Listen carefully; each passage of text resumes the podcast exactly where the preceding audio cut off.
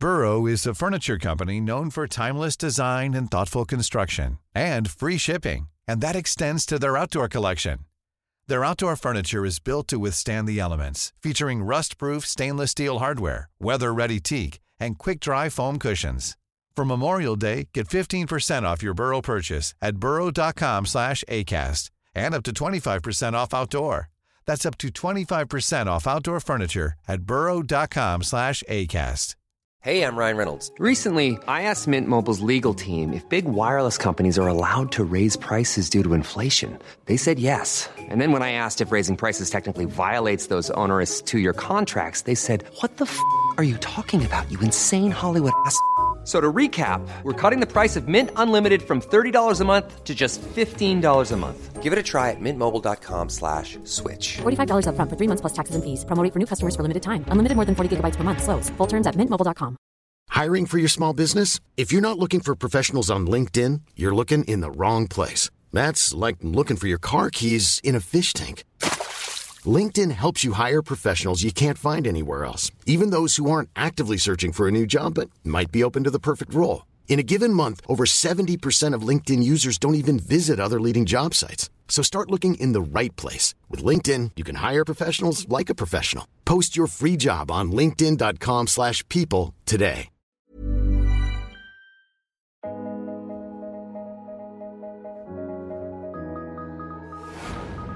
When a young mother is beaten to death in front of her two kids, I can't imagine what those children went through. the Florida resort town of Safety Harbor fears the worst. I think the community definitely thought, whoa, if that could happen to her, could that happen to me? It takes more than two years to weed through the suspects To be honest, he's the most aggressive person I've ever met. and zero in on the killer. About an hour into the interview, I realized that we were sitting with the person who just murdered Nikki Halpin. But proving it will take a dedicated civil servant. When I realized that I had witnessed a murder, it was probably the most chilling thing I've ever heard. How well do you know your neighbors? What lies behind the white picket fences?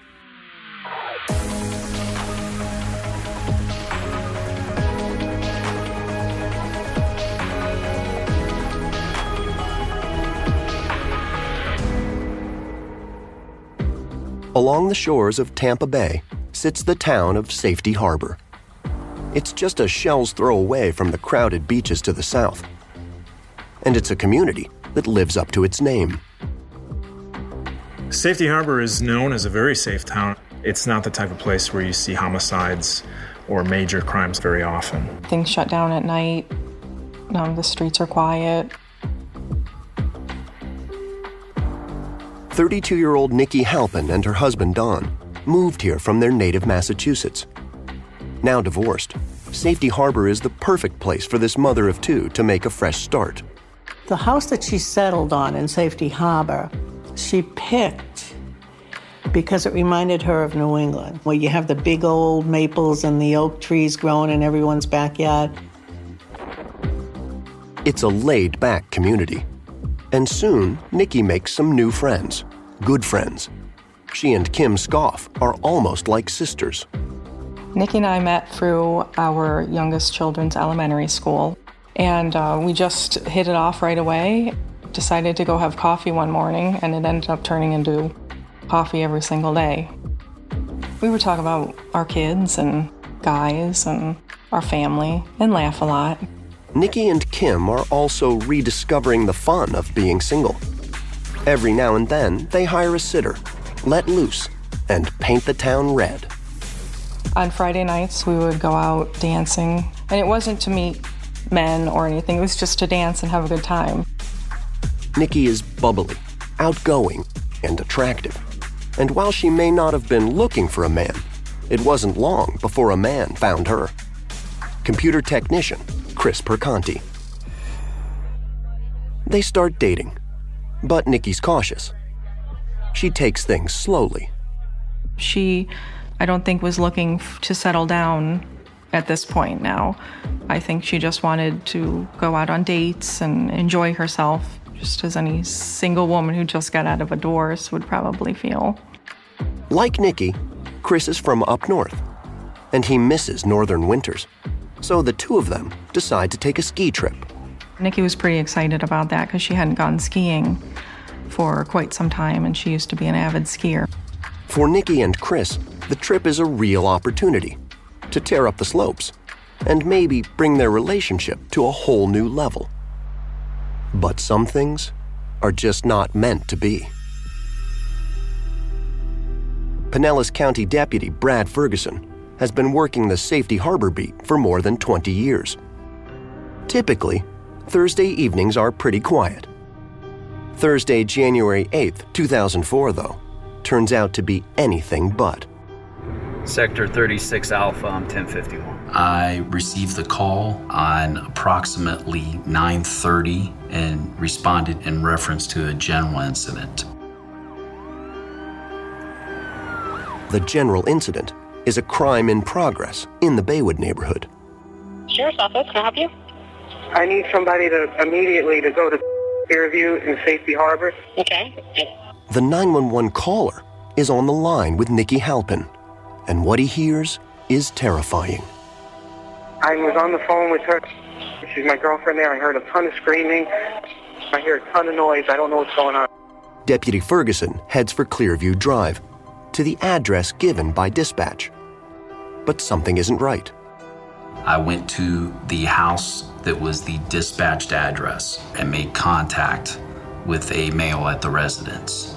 As I spoke to the male, it became apparent that it was not occurring at this residence. No, I'm wondering if we're at the wrong address. In Clearview. Yeah, okay, all right. I'm sorry. With precious minutes ticking by, officers are two houses away from where they need to be. Finally, the confusion is cleared up. When we approach the correct address, the house is secure. The neighbor from the original address came up to the house with us. He began yelling in for Nicole.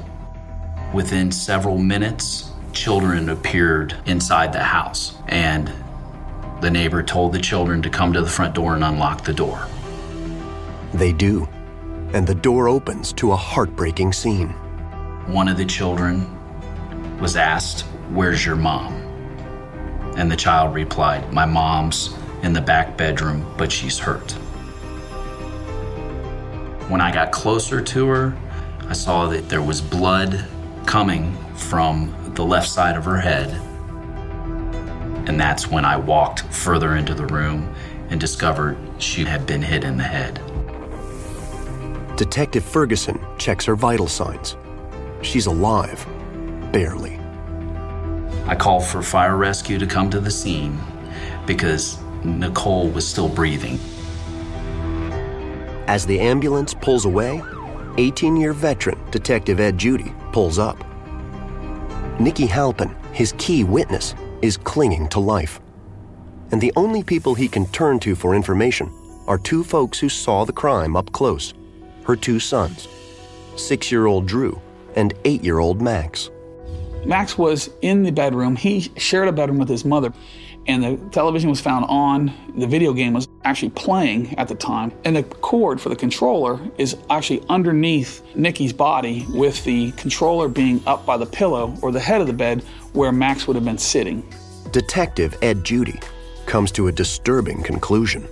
He was less than three feet away from his mother when she was attacked by the assailant on the same bed.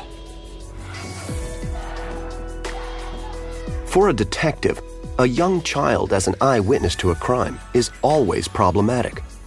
But in Max's case, there's something else. He has a medical condition.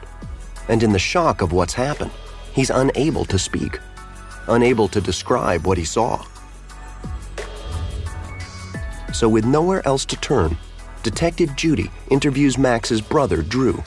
He's even younger, two years younger. And he told us that the family had been out, had pizza, that they were out with mommy's boyfriend, Chris, and they dropped Chris off at his house, and then they came home. Drew went to the living room to do some homework. That's when all hell broke loose. He said that he heard his mom scream, and he saw his mom running from the spare bedroom into her bedroom with a man chasing her, uh, who he described a man in all black uh, with a bat in his right hand and a mask on. A brutal attack witnessed by two boys under 10, one of whom can barely speak. It's not much to go on, but Detective Judy is about to find out that someone may have had a motive to kill Nikki. A million dollar motive.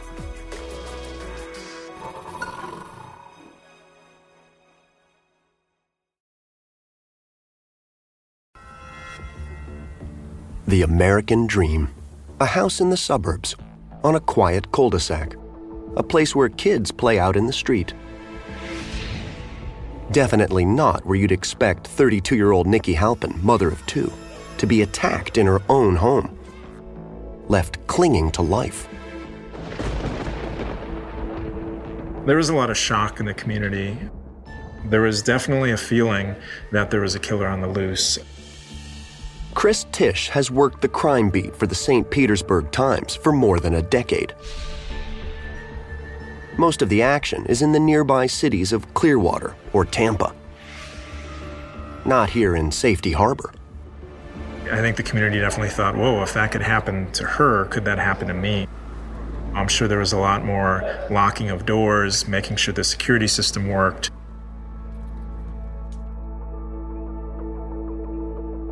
Nikki Halpin is in intensive care. 1,500 miles away in northeastern Massachusetts, her parents have no idea their oldest daughter is fighting for her life. We were sleeping, and my husband heard the doorbell ring. All I kept on hearing him was screaming, No, no. And then I looked over to the doorway, and there was a policeman there. The policeman tells them their daughter has been brutally attacked. Nikki's parents catch the next flight for St. Petersburg and head straight for the hospital. We went in and we were just in disbelief.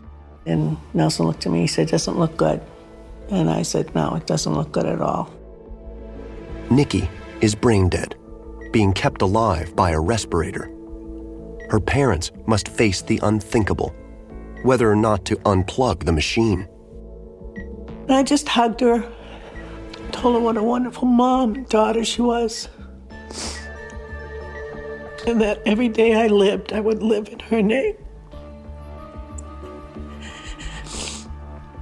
And then I, I, I just laid on her body and I sang this song to her. I used to sing to her when she was a little kid. Nikki's mom mama's baby. I must have sang it for 15 minutes. And then I realized, you know, I, I can't go on like this forever. Doctors remove Nikki's respirator. Soon after, she dies. A brutal assault is now a homicide. Ed Judy has been a detective in Pinellas County for 18 years. It's a tough job. And nothing helps him clear his mind like the roar of twin outboards. Has a big motor and uh, makes all kinds of noise when you start it up. For Detective Ed Judy, powerboating is all about getting back to nature. It'll be full of fish, birds are everywhere, and it's just you out there.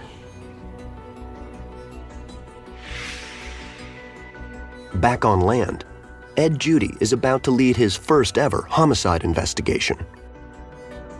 He has one task find Nikki's killer. I believe that this was a three day crime scene uh, processing. We're obviously looking for fingerprints, we're looking for DNA, we're looking for any type of evidence that we may have inside the scene. It's a long and tedious process. And so far, investigators aren't making much progress. As things were sent to the lab to be analyzed, we were finding nothing of evidentiary value. But it's the lack of evidence that gives detectives their first real clue. I was told that it was a masked intruder, which makes me think that he could be easily identified. Therefore, he wants to hide his identity. Um, and then I was told that the kids were not injured, which also led me to think that the children would know who the masked person was Job one is interviewing those closest to Nikki, starting with her boyfriend, Chris Perconti. He was the last person seen with Nikki prior to this attack. And statistically, if somebody's murdered, especially a female, it's going to be someone that they know, and that's that's our starting point is with him. Detectives need to know more about this relationship. Luckily, there's one person who knows just about everything Nikki. Her best friend, Kim. I did not think the relationship was going anywhere. But I believe he really liked Nikki and wanted it to be exclusive. But this romance wasn't all smooth sailing. He and Nikki had quite a few arguments, whether it was on the phone or in person. They had a lot of good times also. A few arguments doesn't seem like much of a motive for murder. But what about jealousy? Through our investigation, we learned that Nikki had possibly seen other men and that she was on a website conversing with other people other than Christopher at the time that this occurred. I don't believe Chris knew that Nikki was seeing other people as well. Or investigators wonder what if Chris did know? What if he wasn't all too happy to be sharing his new girl? He provided us with the wrong address for the location. Giving the wrong address is suspicious. But for detectives, it simply doesn't add up to murder. Christopher was fully cooperative with our investigation. He allowed us full access to his residence. He provided us with laptop information, uh, computer information, cell phone records, and home phone records. For Chris, honesty turns out to be the best policy. Based upon uh, cell phone records, UMS search of his hardline phone, as well as computer records at his residence. He could not have been at the location at the time that Nikki was murdered. Chris Perconti is not the killer. But investigators aren't done with him yet. He's a wealth of information about the night Nikki was attacked. Christopher had provided us with a timeline for what Nikki and the two boys had done that evening. Nikki and the boys grabbed some dinner. They met Chris, did a little shopping, then headed home. Nikki dropped Christopher off back at his home before returning to her residence. So far, nothing out of the ordinary. Then, once Chris gets inside, things get a little strange. Christopher has a laptop computer which he opens to turn on, and it begins to log itself onto the internet automatically. And then he hears the alarm that tells him he has an instant message from Nikki. The message simply says HB. For Chris, it doesn't make sense. He writes back. So he types, Hey, what did you do? Run every red light? How'd you get home so fast? A few minutes later, he receives a second instant message from Nikki stating, I didn't write this. Christopher responds, If you didn't write it, who wrote it? She says, I'm calling you. Nikki wants to know has someone else been on her computer? More importantly, are they still in the house? Nikki tells Chris to stay on the line while she searches the premises. Then Chris said to me that all hell broke loose. Nikki, can you hear me? When the attack occurs, Chris picks up his cellular phone and dials 911 on his other ear. So he has two phones going. I need somebody immediately to go to Fairview in Safety Harbor. Okay. He says, Get the police there, get an ambulance there. Something's going on. I hear a ton of noise. I think she's being attacked. Unwittingly, Chris becomes an ear witness. He hears the crime in progress. It's a terrifying ordeal, but one that just might hold the answer to who committed this brutal attack.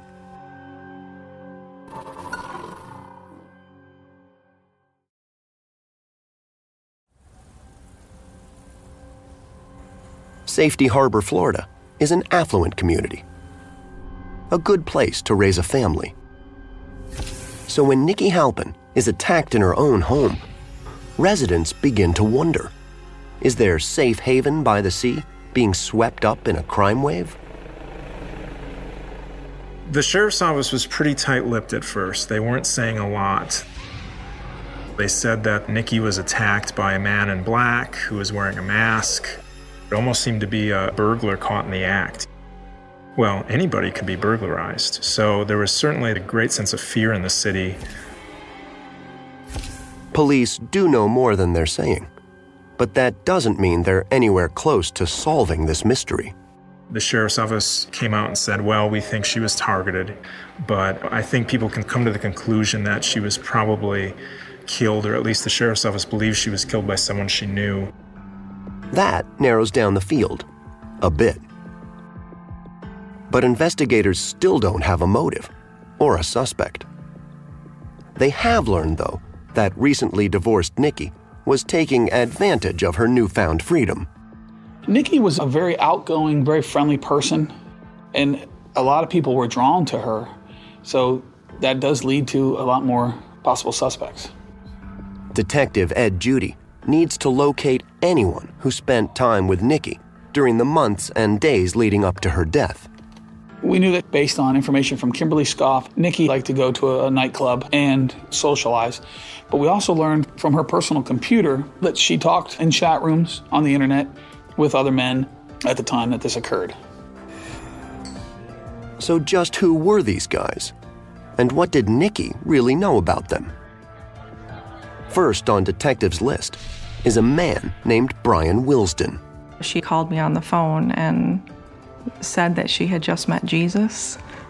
she had just met a guy and she said that he looked like Jesus. It was sort of a joke, but that's the way she described him. They went out and, from all accounts, had a nice time. But what Detective Judy hears next piques his interest. The very next day after Nikki went on a date with Brian, he called her multiple times.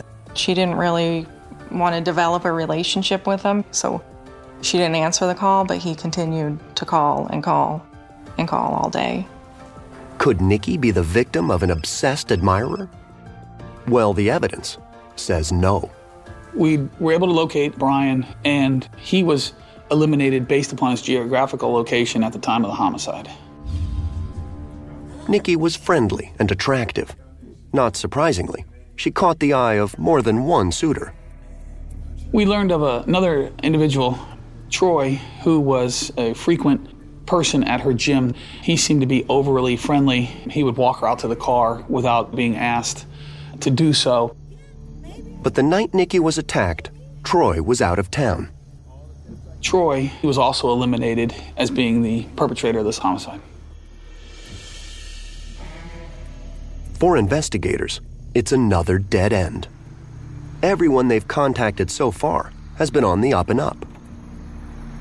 I did not feel her dating was dangerous. She wasn't, you know, just picking up random guys. She was just meeting people and, and dating.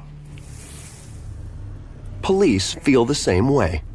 In fact, while investigators have been digging into Nikki's recent dating history, they've also been looking at her past, specifically at her ex husband, Don. Experience tells them that a murder committed in such a brutal, physical, and personal way points to a killer the victim knew well. When this happened to Nikki, I think I, more than anyone else, thought it was Don. Nikki and Don had an estranged relationship. He didn't have a lot of involvement in the children's lives, and they didn't get along very well. An ex boxer, Nikki's former husband, once went toe to toe with Iron Mike Tyson. And there's never been any love lost between Don and Nikki's family. I thought he was probably too old for her, almost 20 years older than her. He had been married several times before. Nikki had just turned 20 when she and Don got married. Before long, she gave birth to a baby boy. A happy occasion, but a stressful one as well.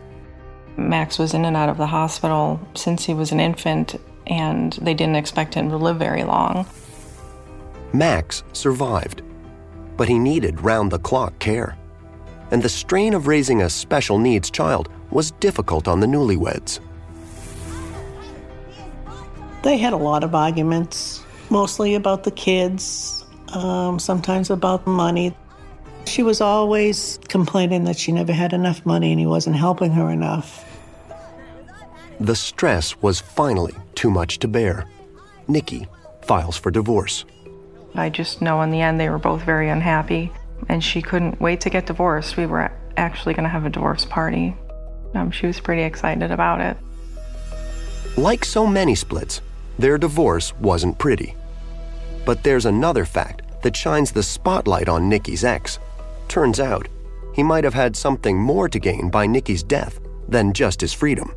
There was a trust fund in excess of a million dollars for Max, and that Nikki was the guardian for the trust fund. If Nikki were to die, Don, as the biological father, would become most likely the guardian of that trust fund. The trust fund was a settlement, a payout related to Max's medical condition. With Nikki gone, Don is put in charge of the fund. Investigators decide to pay him a visit. Don was gruff, not uncooperative, but gruff. And um, Don was not going to be intimidated. Don was just going to tell you what he wanted to tell you. And there's a large age difference between Don and Nikki. And through what we know through studies, that a large difference in age is a factor in domestic homicides. An older ex husband, a former boxer, a million dollar motive. Detective Judy is pretty suspicious. He asks Don to take a polygraph test. And what the test reveals shakes this case to its very core. Get more Nightmare Next Door online at investigation.discovery.com.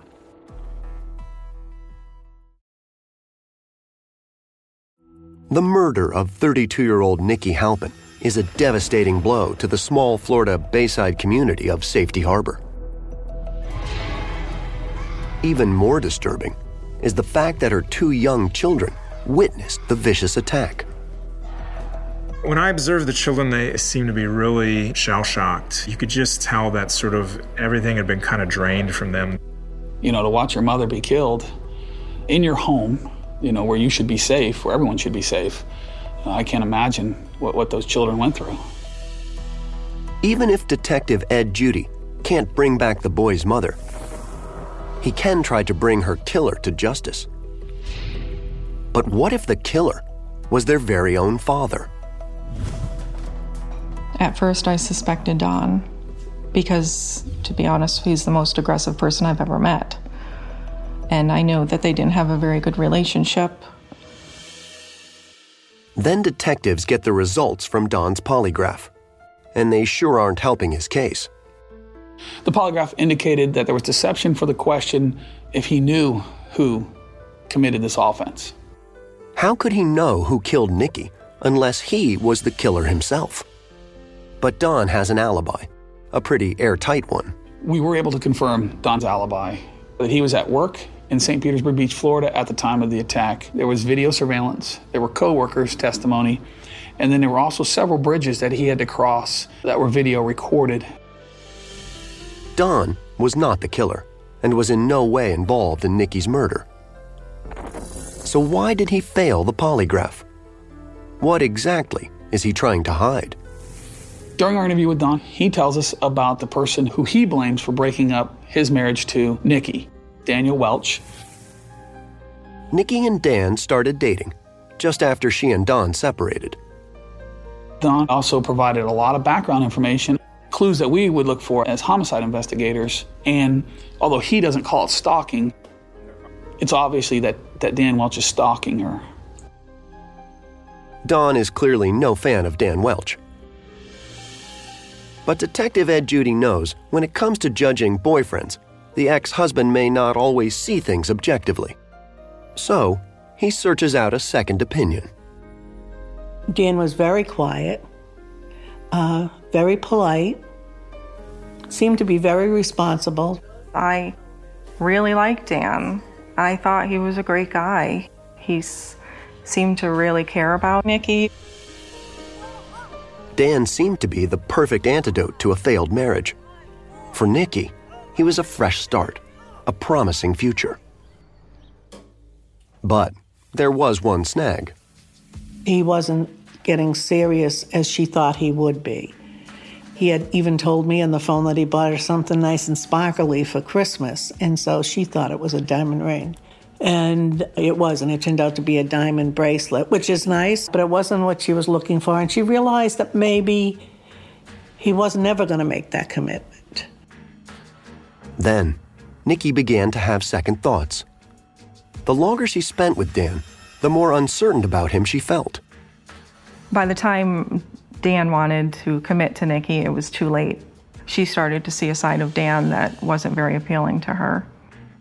Nikki started to believe that he was just with her for the trust fund money.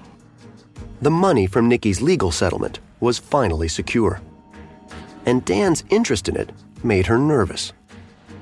So in September of 2003, Nikki called it quits for good.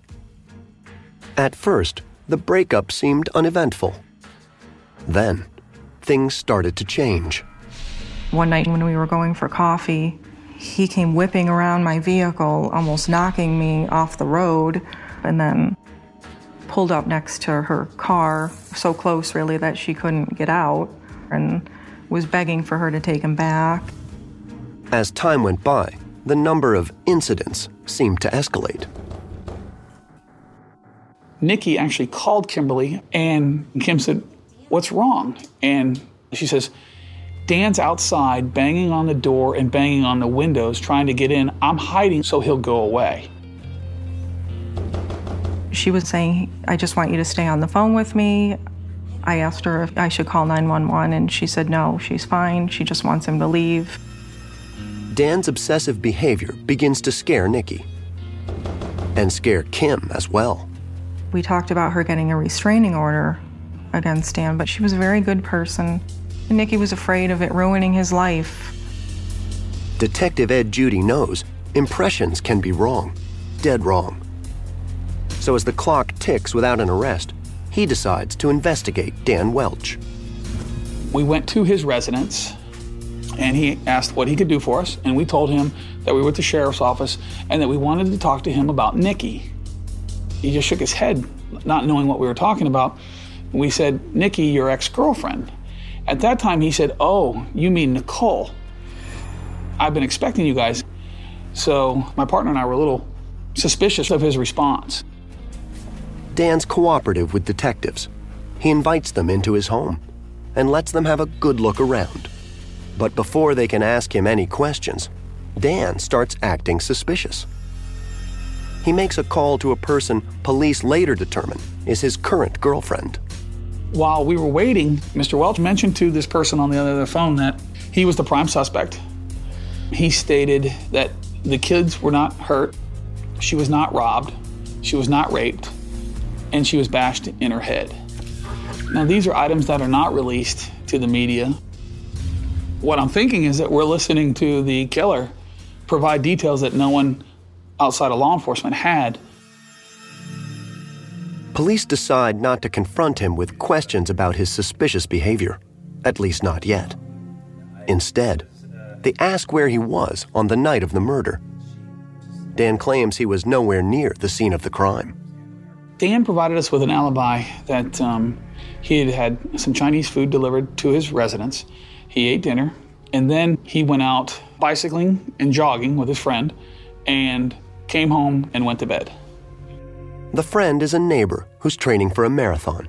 Dan often goes out with him for support. So far, the story sounds plausible, but detectives need to check it out. In the meantime, they ask him to come down to the station for a polygraph test. He scored a negative 19. The polygraph examiner tells me that's unbelievable number showing deception. Detectives finally feel they're making some real headway, but they still lack the hard evidence they'll need to press charges. That means they're a long way from declaring case closed. We felt like we knew who committed the murder, but we were far from proving it.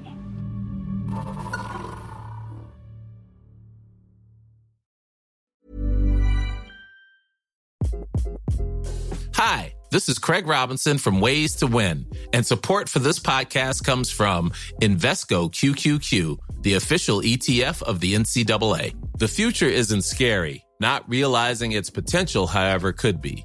Just like on the recruiting trail, I've seen potential come in many forms as a coach. Learn more at Invesco.com slash QQQ. Let's rethink possibility. Invesco Distributors, Inc. I'm Sandra, and I'm just the professional your small business was looking for. But you didn't hire me because you didn't use LinkedIn jobs. LinkedIn has professionals you can't find anywhere else, including those who aren't actively looking for a new job, but might be open to the perfect role, like me. In a given month, over 70% of LinkedIn users don't visit other leading job sites. So if you're not looking on LinkedIn, you'll miss out on great candidates like Sandra. Start hiring professionals like a professional. Post your free job on linkedin.com/people today. Hey, it's Ryan Reynolds, and I'm here with Keith, co star of my upcoming film, If, only in theaters, May 17th. Do you want to tell people the big news? All right, I'll do it. Sign up now and you'll get unlimited for $15 a month in six months of Paramount Plus Essential Plan on us. Mintmobile.com slash switch. Upfront payment of $45 equivalent to $15 per month. Unlimited over 40 gigabytes per month. Face lower speeds. Videos at 480p. Active Mint customers by 531.24 get six months of Paramount Plus Essential Plan. Auto renews after six months. Offer ends May 31st, 2024. Separate Paramount Plus registration required. Terms and conditions apply if rated PG. Hey, it's Janice from Warner Brothers Discovery. Have you ever heard the expression perfect is the enemy of good? I think about that a lot, especially when it comes to my body and health, because perfect does not exist. It's a total trap. Noom isn't into this perfection thing either. Its unique approach is tailored to each person's psychology and biology. From coaching to recipes, Noom's app provides personalized information to help you on your journey, no one else's journey. I also think it's great that Noom doesn't restrict what you can eat and it doesn't shame you for treating yourself. And treat yourself, you should. What's more, Noom's approach is grounded in science. They've even published more than 30 peer reviewed scientific articles about how they work. To date, Noom has helped more than 5.2 million people lose weight by helping them build new habits for a healthier lifestyle. So why not give it a try? Stay focused on what's important to you with Noom's psychology and biology based approach. Sign up for your trial today at Noom.com. That's N O O M.com. And check out Noom's first ever cookbook, The Noom Kitchen, for 100 healthy and delicious recipes to promote better living. Available to buy now wherever books are sold.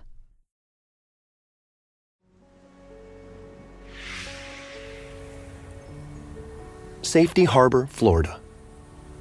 Months have passed since the ruthless murder of Nikki Halpin. The crime scene tape is gone. The dust has settled. And neighbors have found new topics to gossip about over the garden fence. This was a case that we did not want to let be forgotten. We wanted to keep it in the public eye as much as we could, remind people that the case was unsolved. There's one person, though, who certainly hasn't forgotten the case Detective Ed Judy. He's narrowed the list of suspects down to a single name Daniel Welch. But those closest to Nikki are having trouble seeing her quiet, shy ex boyfriend as the killer. I did not suspect Dan at all. He seemed like he didn't have it in him. I mean, he was a kind person. Kind or not, Dan Welch's polygraph score was a negative 19. That's pretty damning. So, what about Dan's rap sheet? That's just it. He doesn't have one. Daniel Welch had absolutely no criminal history at the time that this homicide occurred. Uh, he had two or three traffic citations in his entire life. Detective Ed Judy knows that nailing a man with no previous record for murder won't be easy. Worse for his case, there's nothing to tie Dan Welch directly to the murder of Nikki Halpin. Nothing, that is, until a civil servant with an eagle ear steps in. Genevieve Myers is at her desk every morning by 7:30 a.m. She's a transcriber for the Pinellas County Sheriff's Office. She types out police interviews, dispatches, wiretaps, and 911 calls, including the call from Nikki's boyfriend Chris, recorded the night of the murder. It was very quiet that day. I went to check out a tape, and it happened to be the 911 call. I sat down at my desk, put my headphones on, and started transcribing. Sheriff's office, can I help you? Yes, I need somebody to immediately to go to Clearview in Safety Harbor. Genevieve has been a transcriber for almost 10 years. She thought she'd heard it all. I have heard the story where people say that the hair stands up on the back of their neck, and the hair did stand up on the back of my neck. The 911 recording she's transcribing actually picked up the audio of the crime in progress from the phone in Chris's other hand. On tape is the voice of the killer. Genevieve is literally hearing a murder as it happens. It was probably the most chilling thing I've ever heard. I, I will never forget that moment. She plays the tape for us, and my partner and I listened to it numerous times, maybe 10 times, before we were able to hear what she's referring to. But like a diamond in the rough waiting to be discovered, it's there. When I heard the man in the background say, Nicole, calm down, it was crystal clear. A hundred percent, I knew that the voice in the background was Dan Welch. He had a certain tone in his voice, and this was the tone that I heard on the other end of the line. But how did Genevieve zero in on something everyone else had missed? Genevieve Myers had spent, I want to say, in excess of 100 hours transcribing all of our interviews and controlled phone calls we had with Daniel Welch. And luckily, she did the 9 11 call last. Genevieve also picked up on another clue. Dan Welch was the only one that called her Nicole. All of her friends, her relatives, all called her Nikki. But will this recording convince a jury? Detective Ed Judy isn't so sure.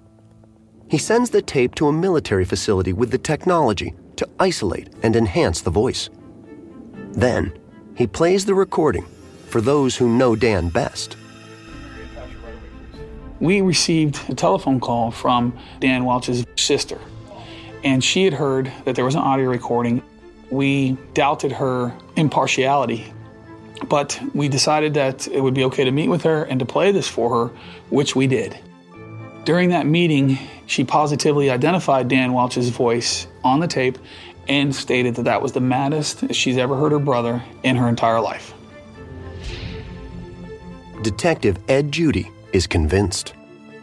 But he fears even this smoking gun could be chalked up as circumstantial evidence. Then, almost on cue, Dan Welch screws up. Screws up big time. It turns out he's not so squeaky clean after all. We'd learned that Dan Welch was selling prescription narcotics. Dan was prescribed a painkiller for a work related injury. Sounds like he turned that prescription into cold hard cash. He's arrested on drug charges. So here's a guy who all of a sudden has the glare of a homicide investigation on top of him. Then he's got a drug charge, a trafficking charge, a felony, a major crime. So now he's sort of caught. Dan Welch is sentenced to three and a half years for distributing controlled narcotics. Investigators have him right where they want him in a prison cell. And now that Dan is a convicted felon, they know that his nice guy persona will be forever tarnished in front of a jury. Police decide to play their hand, and in January 2006, Dan Welch is charged and later indicted for murder. The gamble pays off. Dan decides to cop a plea. I think Dan Welch pled guilty because when he sat down and he went over all the discovery items that were provided to him, he heard the audio recording, he knew he was guilty. He could have gone to trial, but I think his conscience got to him. Already in prison on the drug conviction, Dan Welch is sentenced to 25 years for the murder of Nikki Halpin. Looks like he'll be behind bars for a long time. I feel like his sentence was nowhere near enough. He should be spending life in jail and he'll be walking around when the kids are older and have that freedom, and Nikki will never have that. Following the trail of evidence and piecing together eyewitness accounts, investigators believe that on the night of January 8, 2004, Dan Welch went to Nikki's home with a single plan to murder the woman who had spurned him. He went in the side garage door. He was masked, he was gloved, nobody was home. He went into the master bedroom, and she had left her laptop computer on on her bed. With a stroke of the keyboard, he accidentally sends a message to Nikki's boyfriend. A message that simply says HB. When Chris sends, Hey, how did you get home so fast? What did you do? Run every red light? Dan now knows that she's on her way home. Nikki and the boys pull up, get out of the car, and head inside. Drew went to do his homework. Max went to his video game, and she came into the bedroom where Max was, sees the computer on, realizes she didn't write the previous messages, and tells Chris, Hey, something's going on here. I'm calling you. Let me check out the house. That's when Dan Welch attacked Nikki Halpin. Nikki!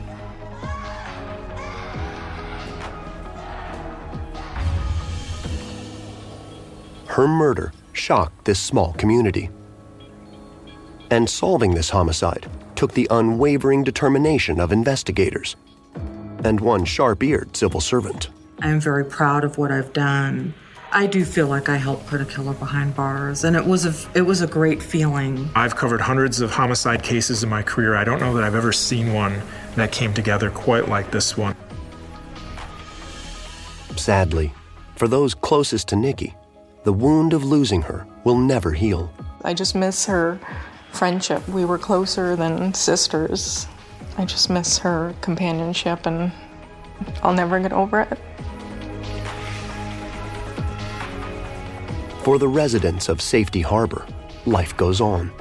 They still drink coffee on Main Street and sail the calm waters of the Tampa Bay. But the murder of one of their own reminds them sometimes there is no safe harbor from the storm.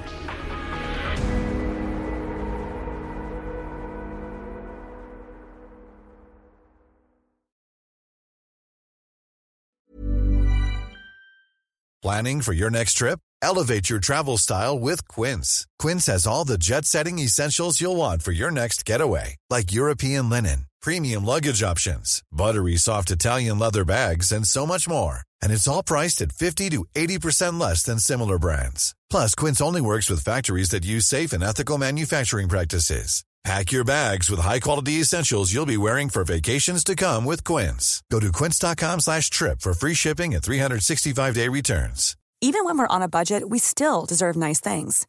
Quince is a place to scoop up stunning high-end goods for 50 to 80% less than similar brands. They have buttery soft cashmere sweaters starting at $50, luxurious Italian leather bags, and so much more. Plus, Quince only works with factories that use safe, ethical, and responsible manufacturing. Get the high-end goods you'll love without the high price tag with Quince. Go to quince.com slash style for free shipping and 365-day returns.